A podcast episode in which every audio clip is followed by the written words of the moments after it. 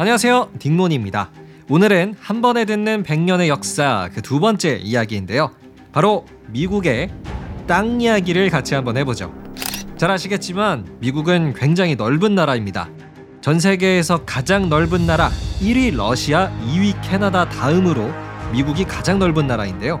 하지만 미국이 영국으로부터 완전한 독립을 했을 천칠백팔십삼 년 이때만 하더라도요, 미국의 땅은 그렇게 넓지 않았습니다. 응? 오늘 썸네일에 빨강색으로 표시된 부분이 미국 독립 직후의 땅 크기였어요. 그렇다면 어떻게 미국은 오늘날과 같은 그 거대한 땅을 손에 넣게 되었을까요? 지금부터 저와 함께 그 비하인드 스토리를 알아가 보겠습니다.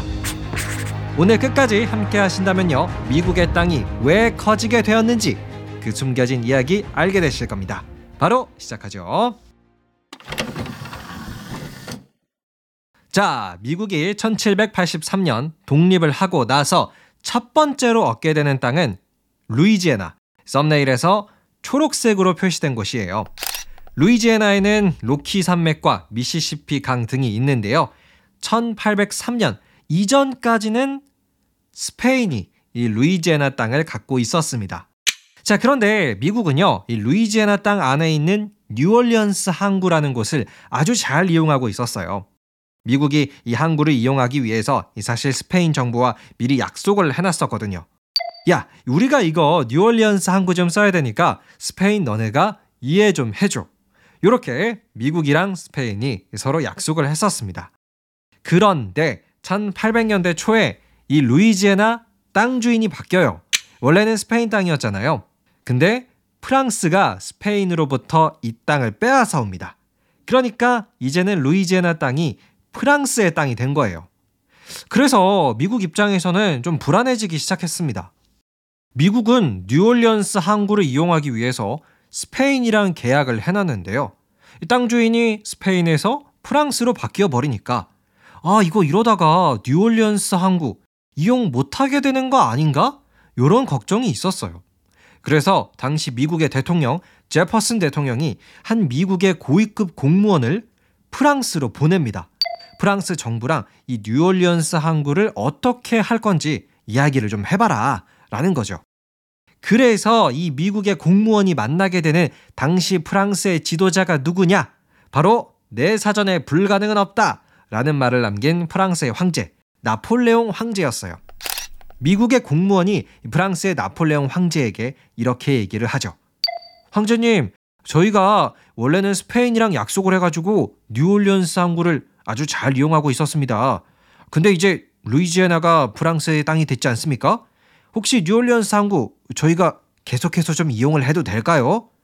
이렇게 미국이 얘기를 하니까요, 나폴레옹 황제가 요렇게 대답을 합니다. 뭐하러 그래? 그냥 너네가 이 땅 사. 내가 아주 싼 값에 루이지애나 넘겨줄게. 네, 요렇게 대답을 했어요. 프랑스의 나폴레옹 황제가 이렇게 선뜻 싼 가격에 루이지애나 땅을 넘기겠다라고 한 이유가 있는데요, 왜냐하면 당시 프랑스가 돈이 좀 필요했거든요. 이때 천팔백 년대 초 프랑스는 여러 나라들과 전쟁을 벌이고 있을 때였는데요, 뭐 그래서 당장에 무기 살 돈이 좀 급했어요.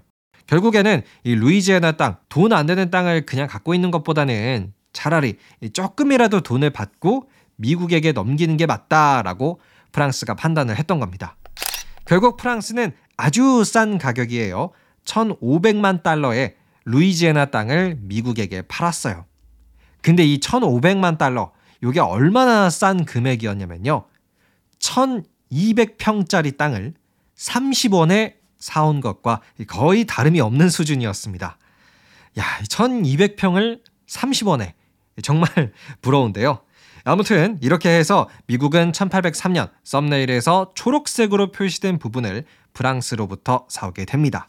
자, 이때로부터 약 십 년 정도가 지난 천팔백십구 년 미국은 썸네일에서 파랑색으로 표시된 부분의 땅, 지금의 플로리다 땅을 얻게 되는데요, 이때 이런 일이 있었습니다. 자, 원래 이 플로리다 땅의 주인은 스페인이었어요. 그런데 미국은 이맘때쯤 해가지고 원주민들과 아주 극심한 갈등을 겪고 있었는데요, 미국인과 원주민 서로 좀 피튀기는 싸움을 하고 있었죠. 그러던 때는 천팔백십구 년 즈음 미국의 한 군인이 플로리다 국경 근처에 살았던 원주민족 중에 하나 세미놀족을 죽였어요. 그러니까 미국인이 원주민 세미놀족을 죽인 사건이 일어난 거죠.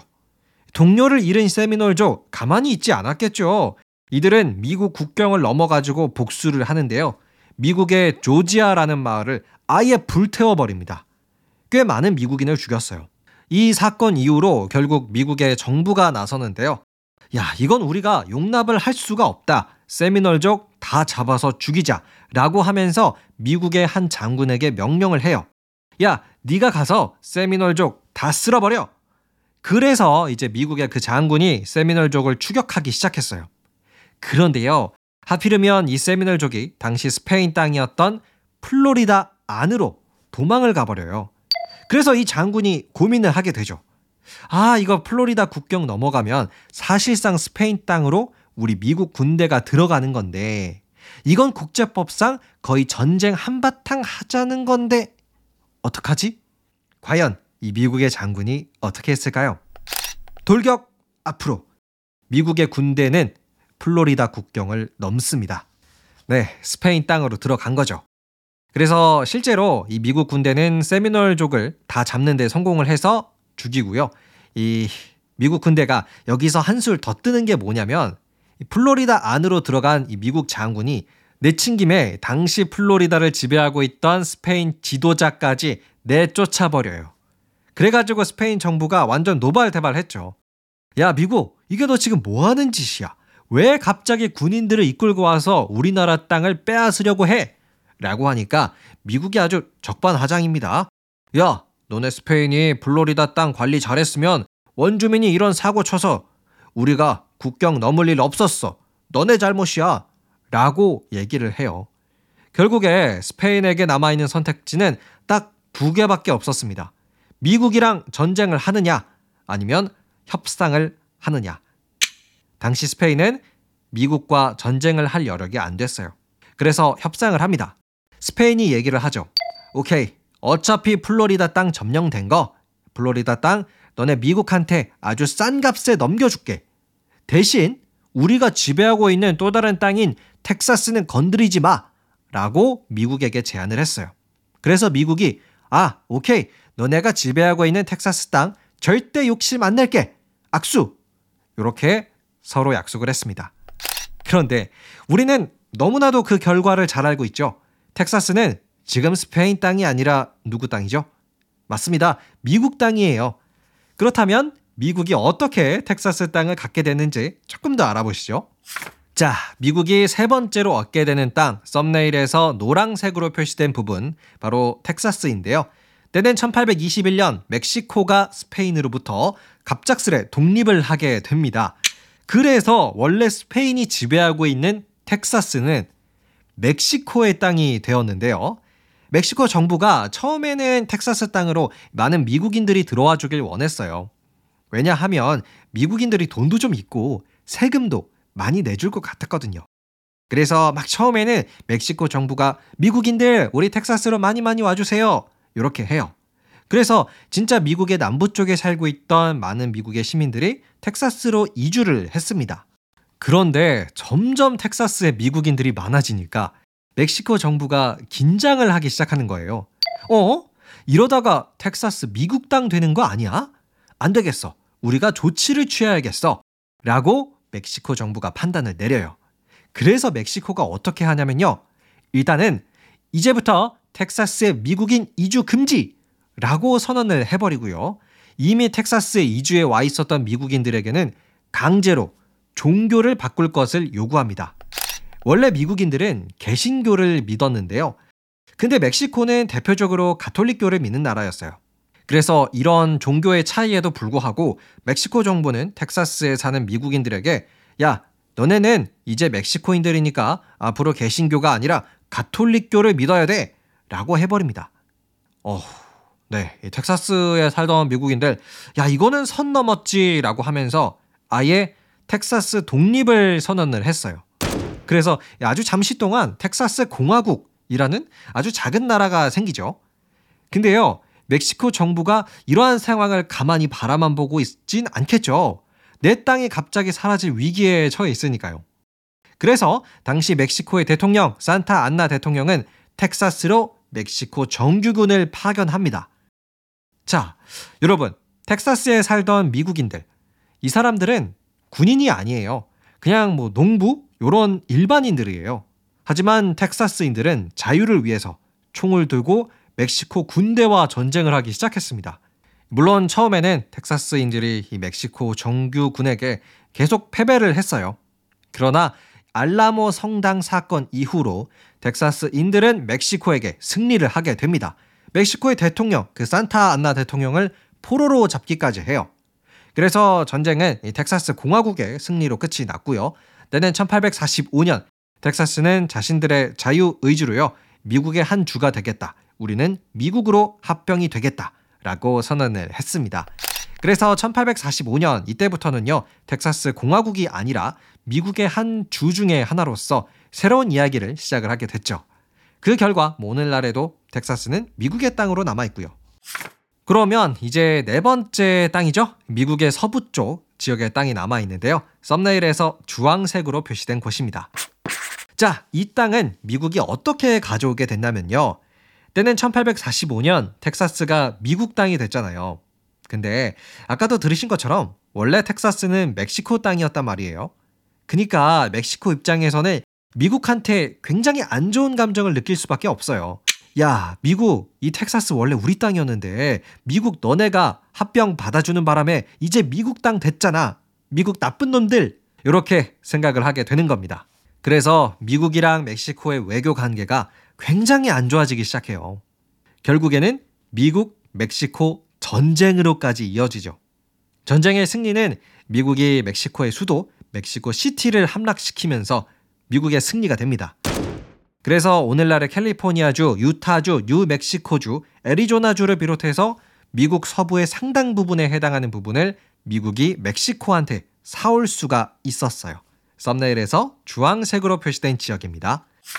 자, 이렇게 미국이랑 멕시코랑 전쟁을 하던 와중에 미국은 영국과 일종의 조약을 체결해서 오늘날의 오리건주에 해당하는 부분의 땅도 손에 넣게 됩니다. 썸네일에서 보라색으로 표시된 땅이에요. 이후 천팔백오십삼 년 미국은 다시 한번 멕시코에게서 땅을 사오는데요. 지도에서 갈색으로 표시된 곳입니다. 이 땅을 사오게 되는 건 철도 문제 때문이었다고 하는데요. 뭐 큰 에피소드까지는 없고요. 미국과 멕시코 서로 평화적인 부동산 계약을 체결했다고 봐도 될 것 같습니다. 자, 여러분, 이제 마지막으로 남아있는 미국의 땅이 있죠. 바로 알래스카인데요. 썸네일에서 남색으로 표시된 곳입니다. 많은 분들이 잘 알고 계시겠지만 알래스카는 원래 누구 땅이었죠? 맞습니다. 러시아 땅이었어요. 하지만 때는 천팔백육십칠 년이었습니다. 당시 러시아는 영국한테 한번 도전을 해봤던 전쟁, 이 크림 전쟁에서의 패배로 인해서 굉장한 경제 위기를 겪고 있었어요. 그래서 당시 러시아의 황제 알렉산드르 이 세는 이런 생각을 합니다. 아, 우리가 알래스카 땅 갖고 있어봤자 우리한테 도움이 너무 안 된다. 이거 뭐 우리 러시아랑 좀 멀어서 영국이 조금이라도 공격을 해오면 우리는 방어할 수가 없다. 그냥 차라리 우리 지금 경제적인 위기인데 요거 돈 받고 미국한테 넘기자라는 생각을 해요. 그래서 러시아 황제 알렉산드르 이 세가 천팔백육십칠 년 미국에게 이 땅을 파는데요. 얼마에 팔았냐면요. 한국 돈으로 일조 원 정도에 팔아요. 근데 나중에 알고 보니까 이 알래스카 땅에 어마어마한 지하자원이 묻혀 있었던 거예요. 그래서 이 알래스카 땅은 오늘날 가치로 환산을 하면요. 약 천 배가량 많은 천조 원의 가치를 한다고 합니다. 야, 미국이 참 부동산 투자를 잘하네요. 자, 이렇게 천팔백육십칠 년을 마지막으로 해서 미국은 알래스카주의 땅까지 가져오게 되죠. 네, 지금까지 미국의 땅, 그 백 년의 역사에 대해서 저와 함께 알아봤는데요. 여러분, 재밌게 들으셨나요? 재밌게 들으셨다면 팔로우와 하트도 꼭 부탁드릴게요. 저는 더욱 재미난 역사 이야기로 돌아오겠습니다. 감사합니다. 안녕히 계세요.